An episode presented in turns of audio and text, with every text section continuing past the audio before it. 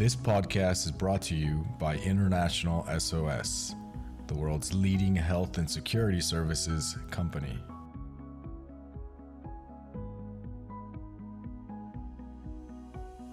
Welcome, everyone, to the first Rodcast. I'm your host, Dr. Rod.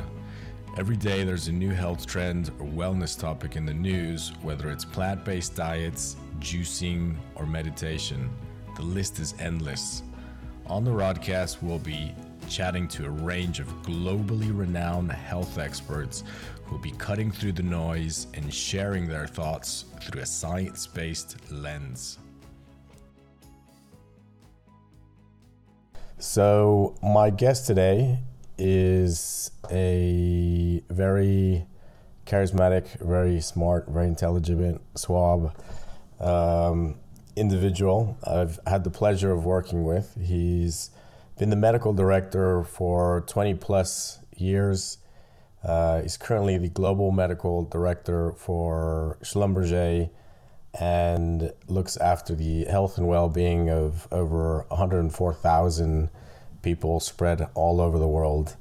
Uh, welcome, Dr. Jon O'Keeffe. Hey, thank you very much, Rod. It's um, a real pleasure to be here and, and, to have a chance to kind of talk uh, about all things health and well-being. So, really appreciate the invitation. No, uh, the the pleasure's all, all mine. The honor's all mine. Uh, so you've you've had, I mean, uh, a number of of different roles, and I, I would say you're you're maybe an outlier in, in the medical world in, in the sense that you you did medicine and then you also did a, an MBA, right? Yeah, I, am a, um, a, commitment phobe uh, in that uh, I, I had a lot of difficulty deciding what kind of doctor I wanted to become until I became a medical director uh, advising industry. And um, I started out as a pediatric trainee. I did a lot of neonatology and pediatrics and worked in, in London and Great Ormond Street for a little bit. Um, did uh, enough in cardiovascular and transplant medicine there to know that hospital medicine, I, I didn't fancy my life being centralized around a, a single location. And uh, I then went to Uganda um, for a year as a volunteer with VSO, Volunteer Services Overseas. Worked on the border um, of Rwanda and the DRC for, for a year uh, in Uganda in a government facility. And that taught me an awful lot about health systems management. I, I kind of I, I whet my appetite for, for that area of um, intervention and started to understand a lot about how often the physician at the front line, the nurse, the doctor, the, the person treating the, the patient was constrained and had their hands tied by the health system resources, um, even simple things such as the road and the access to the health center could determine whether a person got pregnancy care during a, a difficult labor or whether that person ended up living or dying. So, health system design, health system structure, access to healthcare, um, and the broader broader public health agenda became something uh, I, I, was aware of at that stage. I then retrained and uh, worked with International SOS for a number of years in, in Vietnam. Uh, came back and, and, did some work in London as part of the, the team there supporting European uh, industries.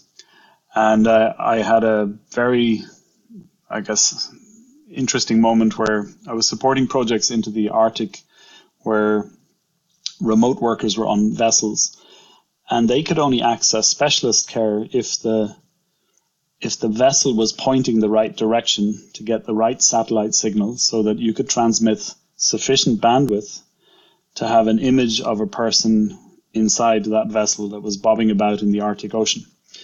And that, that I think, crystallized a lot of things for me, which is that health system design, digital connectivity, and remote health support can deliver enormous upgrades in care for people um, significant advancements uh, in, in, the access of, of expert op- opinion to people in very remote locations. So that's been my passion since then. I've been involved in digital health and set up a couple of different companies. And as you said, I I, um, I went ahead and did a, a master's uh, in business. Um, which is you know go it it, it it requires the joke, which is how do you know a person has a, a master's as well as a, a medical degree? Well, they, they always tell you. So um, it's uh, one of those things.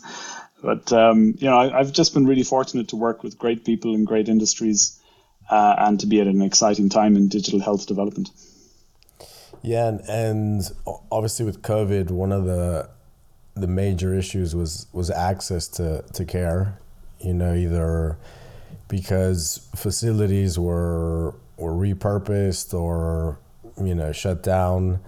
I mean, have you seen uh, the change that you know we've we've all been hoping for, sort of that catalyst in terms of telemedicine and, and digital health? Yes, for certain, it's it's accelerated the adoption and the the normalization of, of consultations taking place remotely. A lot of people, whether it's um, counseling that they've received or specialist care and, and review, you know, with a cardiologist or with an oncologist or uh, physiotherapy, you know, those services are all now routinely delivered in many circumstances um, through video screen, and people feel comfortable with them. Actually, I think I think their initial reaction, so from what I've seen with patients, is they're not comfortable with the idea. Yeah, I want to see my doctor. I want my doctor to see me. I want my doctor to put his hand, her hand on, on me so that I understand that I have had a, a full and intimate and personal consultation. Um, but when they've had an experience of, of having a remote consultation, there are some benefits. You know, they, they don't have to abandon the location that they're in to drive through traffic, to um, perhaps wait in line with people in a facility. They don't have to expose themselves to COVID 19 or other viruses that might be in a healthcare location. And they can get almost all, if not often, all of the information that they're looking for to make a joint management decision with their specialist. So I, I have I have really enjoyed that aspect of digital healthcare evolution in the last couple of years because it, it's a verification of what I, I suspected was the case that this can work really well for people and that we can access care and, and distribute care in a different manner. I, I remember one patient, Rod, who was on um, the vessel that I was speaking about uh, within the Arctic Circle.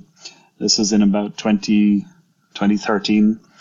And um, he was two and a half days sail into Ilulissat, which is one of the, the ports in Greenland, on this particular vessel doing some seismic work. And um, he developed abdominal pain. And so the question was should they turn for shore? What was the likely diagnosis and whether or not um, this guy needed to be disembarked? Um, you know, lots of different things can cause abdominal pain, and some of them are mild, some of them are serious, and some of them are emergencies. So we we managed, as I said, to point, to ask the captain of the ship to point, uh, I think it was like seven degrees of north, to be able to access a satellite feed. And we were able to get a picture of this gentleman's sclera. And it, he, he had jaundice. He had an obstructive jaundice condition with uh, right upper quadrant pain. And it was a, an emergency. So he, they needed to turn the vessel to shore. And we were able to take that decision. Um, with with the support of everybody involved.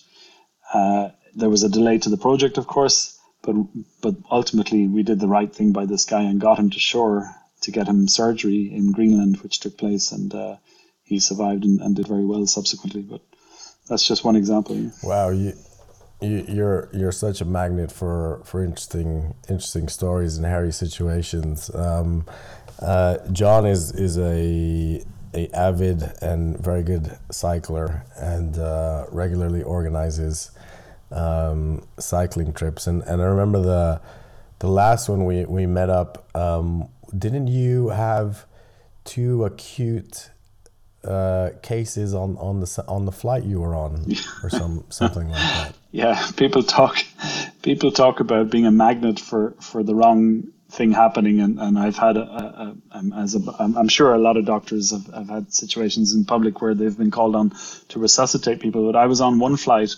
from Amsterdam to Mallorca. It was a connecting flight. I had I'd flown from London to, to Amsterdam and then on to, to Mallorca. And during the flight, um, the gentleman beside me started to, to breathe awkwardly and then stop breathing altogether. And I stood up and looked at him. He was slate gray colored. Um, I asked myself the question: Is this fellow in in serious danger? So he didn't look too good. I shook him to try and rouse him, and then thumped his chest, and then called for assistance. And we, we got him down on, on the aisle during the flight. We were over the south of France at this point, flying. And during trying to resuscitate him, going through airway breathing circulation, getting some oxygen, uh, calling for help. Um, somebody else on the opposite aisle, right beside us, but in the opposite set of seats, uh, also stopped breathing. And it was a friend of this particular wow. gentleman. So two two of them had a respiratory arrest within seconds of each other, within minutes. And so we were resuscitating both individuals on the flight. And, and just before the second guy had his arrest, um, the the air hostess, we seemed to be getting the first gentleman back, and he started to get his color and he started breathing again. Fortunately, he was coming round. She said, "Do you think we should divert the flight?" I said, "Well." You know, maybe just let's give it a couple of more minutes, see how this gentleman does. And as I said that, the second case had his respiratory arrest. Oh my goodness! So I just said, please tell the captain, take the flight down to wherever you can go, you know, ASAP. Um, so they did that. They disembarked the two gentlemen um, who apparently their friends who were on the same flight said that they had had a cocktail of diazepam and uh, and alcohol uh, before they got on board. That was their breakfast, and that's why they they, oh, they, no. they each had a respiratory arrest within minutes of each other on the same flight. But uh, yeah, I, I, I, I had a couple of episodes like that, and I, I don't recommend that anybody flies with me. no, no, that's that's uh, good to know. But that's uh, I mean, what are the chances? Two, two in two in one. Um, that's unbelievable. And you know, and in terms of you know an evolving uh, landscape from from a healthcare perspective, do you do you feel that companies that aren't or weren't traditionally in in the healthcare space?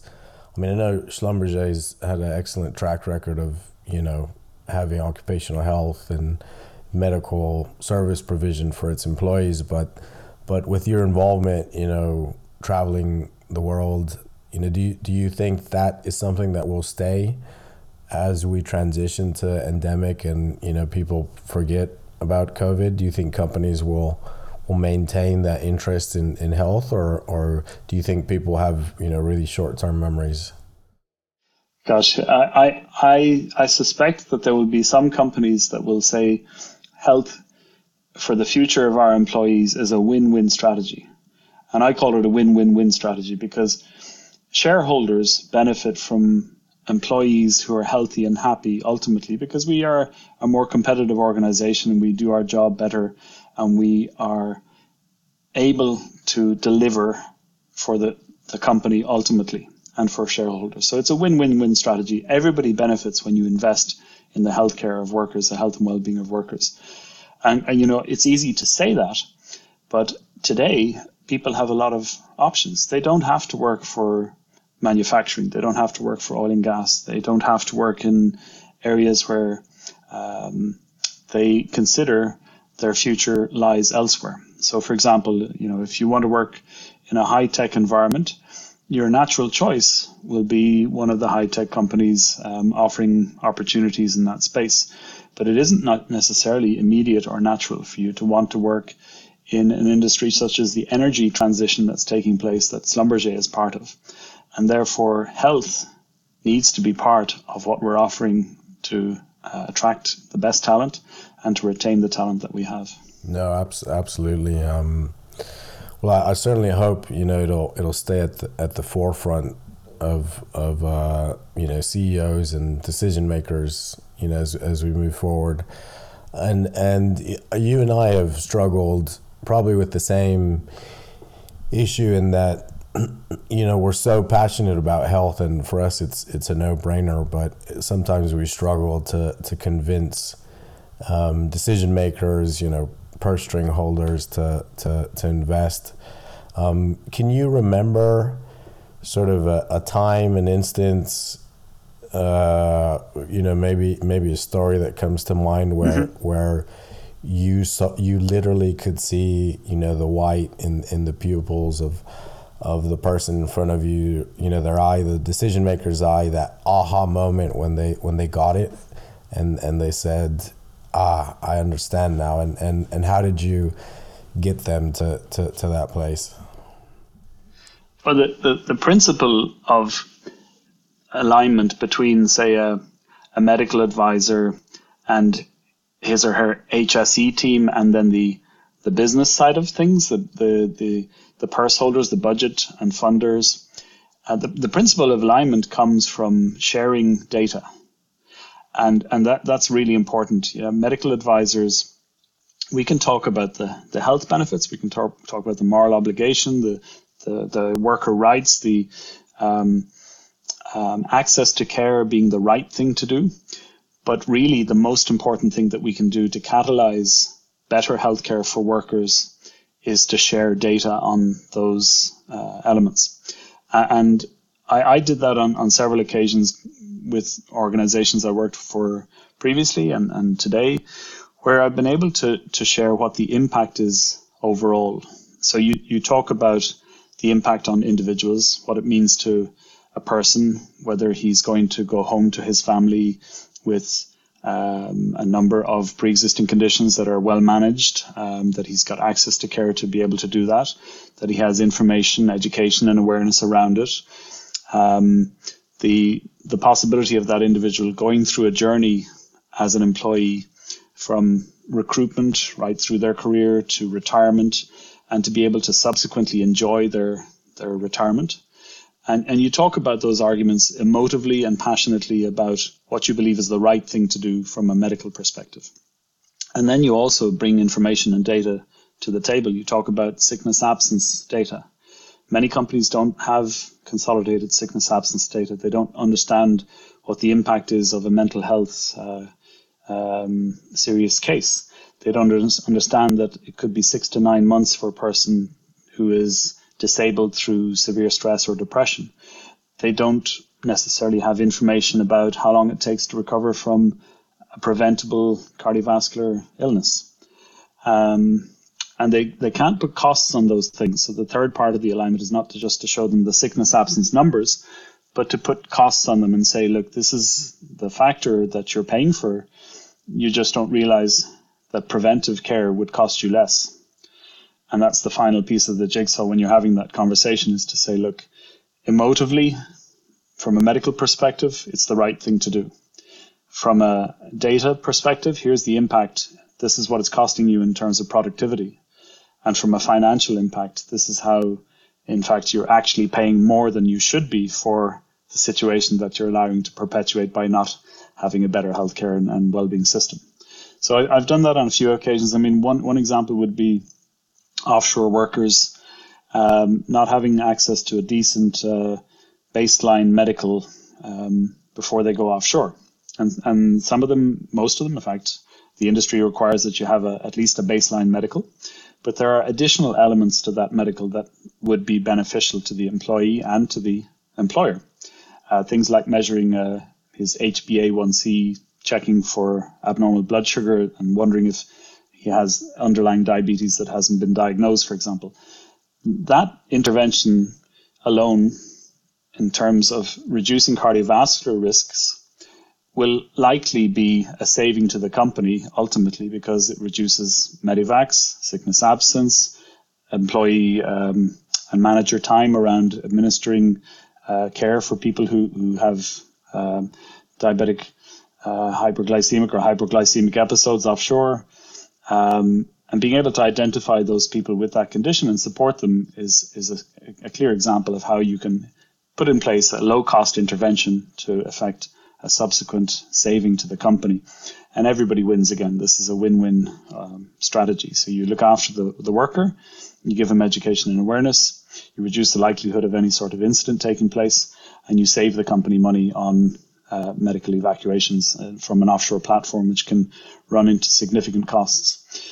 One element that I, I also want to share is that often the costs are indirect or hidden. So the upfront cost of a Medivac sometimes is just the, the seat seat place on a helicopter. You have to pay for the person to be returned to shore. But the indirect and hidden costs are often a factor of maybe 10 times as much as what the direct operational costs of that helicopter seat will be. And they're not often considered and, and they're hard to work out. So having a formula around that and being able to build a business case for the intervention from a medical perspective, partnering with a business an- analyst within the business, great, great thing to do. And it usually reaps dividends for everybody. Yeah, the the offshore world is is an interesting one, especially with the you know you have loads of experience in in, in that area. Um, for me, it was it, it's always been you know mind blowing the the thresholds for allowing somebody uh, to operate and on some of those vessels. Um, so so to give an example, you know, to the listener.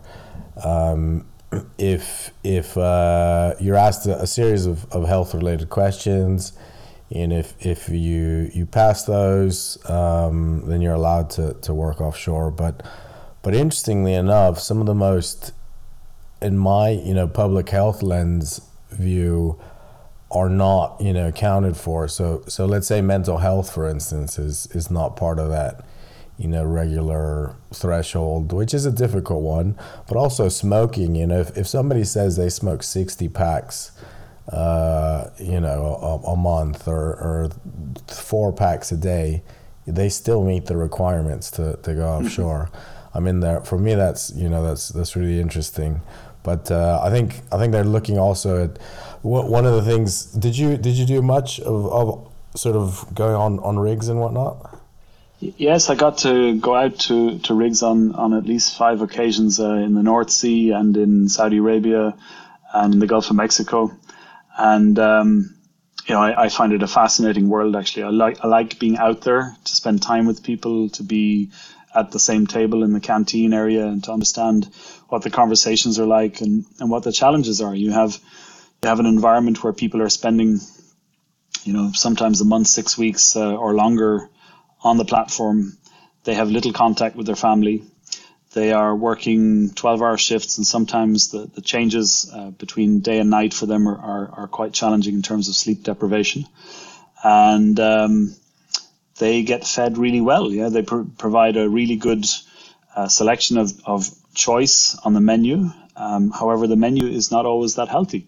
And if you work in that environment over a long period of time, the combination of stress, sleep deprivation, um, perhaps um, nutrition, and and the tough work, tough physical work that takes place can take its toll on you. Um, so offshore work is a, is a tough environment to be in, and it has um, specific considerations that around mental health are, are really important.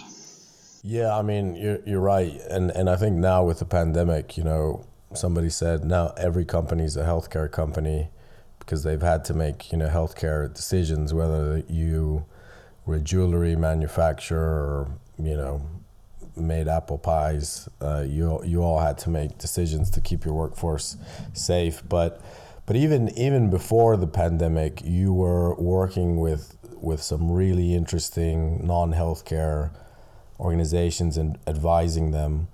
Um, my my favorite uh, story and, and one of my my um my most fondest memories was was watching you in action deal with with a insane request. Um, so I, I don't think we're allowed to say the, the company or, or, or the entertainment that was provided, but suffice to say it was I don't know if you remember it was a, it was an organization you looked after. Probably every year they had a, a high sort of VIP event somewhere in Europe, and they had asked you to help with uh, the entertainment, which essentially was was a magic um, sort of a you know show.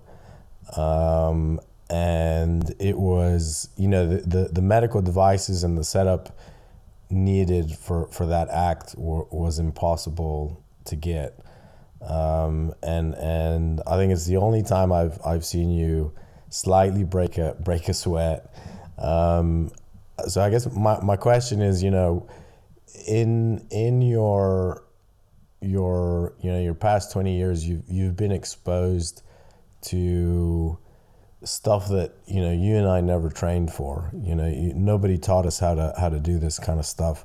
How do you approach you know problems that you've never even you know thought of? And and what sort of your your your process for these you know really complex uh, issues? Well, maybe the most intricate and complex, and I would say maybe interesting, hopefully, uh, uh, occasion when I when I was involved in in a um, a strategy to prevent infectious disease transmission was during the Ebola crisis.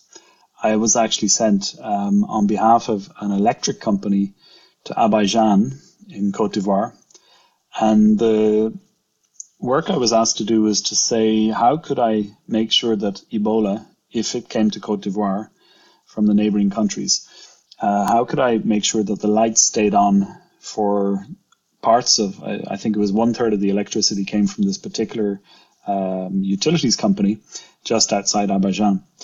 And I, went there not knowing much about the company. Um, there was a management team that was in London. There was a, a company um, running uh, operations then from a different country with um, contractors on site and lots of people from different countries, including many local uh, Cote d'Ivoirians and people from Korea and from France as well involved. And that was a multi stakeholder operation where you had to try and understand what's taking place here. How, how do we keep the lights on in Abidjan during Ebola if if we get uh, suspect cases inside the fence so that they have to shut down part of the operation or the entire operation. That was just a fascinating again challenge. And one of the things that we realized very quickly is that the best intentions can go the wrong direction. So somebody had thought that screening people for fever during Ebola was a good idea, which seems like the right thing to do. And they brought a, a fever screening camera from South Korea on site and put it in a certain location so that when all the workers were coming in in the morning, they would have their temperature screened. And again, when they were going home, they would have their temperature screened. But what happened was during the day, people would come and go, and the temperature locally would get up to 40 degrees, which is above body temperature. And then everybody was pinging on this camera and being alerted as a potential suspect Ebola case, and it was causing chaos and a lot of fear, and a lot of people were afraid to come to work as a result of just that particular intervention. A camera being placed in the wrong place at the wrong time in the wrong circumstances by a well-intentioned person. And it, it, it, it nearly shut the lights on part of a capital city for a country.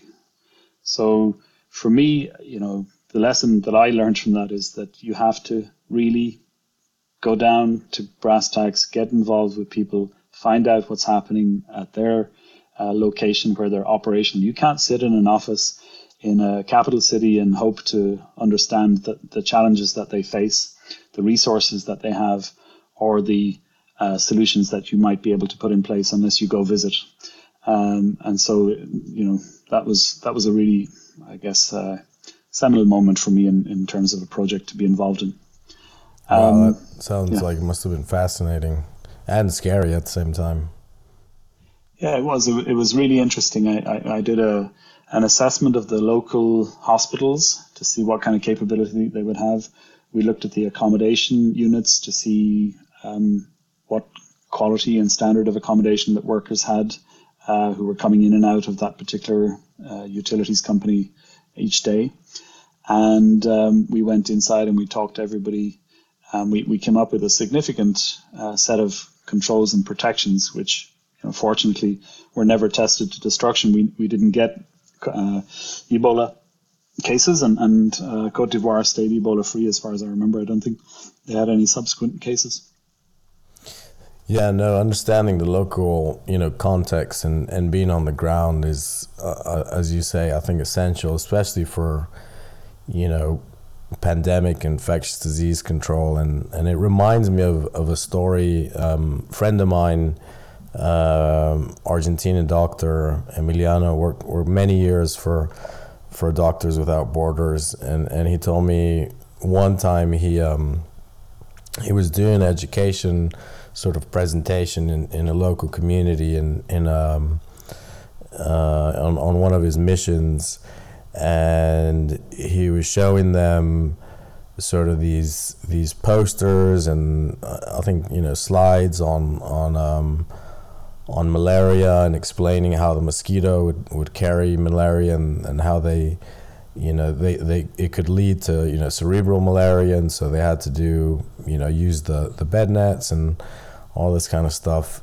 And they just looked at him for the whole hour and didn't say anything. And and um, and then at the end of the presentation he said any any questions? And nobody dared raise their hand except for you know the the eldest uh, and wisest uh, in in sort of the the chief. And and um, he raised his hand. He said, he said, doctor, there's you know I don't think we have that issue here because those mosquitoes are huge and the ones we have are are uh, are just you know the normal size. We don't have anything the size of that poster flying around uh, here. So it was it was uh, it was an eye opening you know experience for for him. Um, I thought a good story as well.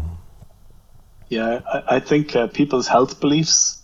Um, it should never be taken for granted. You know, we, we don't know what it is that people understand, and, and we we don't know what upbringing they've had, whether they've had access to uh, scientific education or background, and I think that that um, can complicate matters a, a lot. Um, culture plays such a role in this, and and often organizations take that for granted that, that there is one culture, but there isn't. There, the, all organizations, all multinationals are multicultural. You have um, South American um, uh, understanding of culture is very different to uh, of medicine and healthcare is very different to African, very different to Asian, and I, I think that um, even within uh, groups of people, how men and women access care is different. Um, and age groups, if you think of the diversity and the demographics uh, that we have across companies. I, I could speak to you for, for hours. Uh, you have some of the most amazing, interesting stories and, and great insight into you know different cultures and and uh, are probably one of the best travel doctors you know I, I know. Um, last question from my side: What is the one thing that you have um, discovered that have tried? That has made the biggest impact on your health. And and it can be anything from you know an app a, a, practice something that in your life you've come across. And and and if you could recommend one thing you know to to the listeners out there what what would that be? Um, that's a tricky question. Um, I think the one thing that has stood the test of time for me that has meant the most in terms of health improvement for either me or my friends or my family or my patients um, or the employees who I look after in different places has has been good nutrition. And it, it may it may not sound glamorous or sexy or you know highly technical, but nutrition has such an effect on all of the inflammatory pathways that, that cause disease. So whether it's cardiovascular or diabetes or obesity or um, cancer, um, or even mental health. Yeah, good nutrition is is a foundation for prevention for all of those things. And um, you know, my mother, when she was sick, she had a, a, episode of cancer a few years ago. One of the things that, that we could do to empower her was to give her control over her her nutritional choices, so that she could actually help heal herself.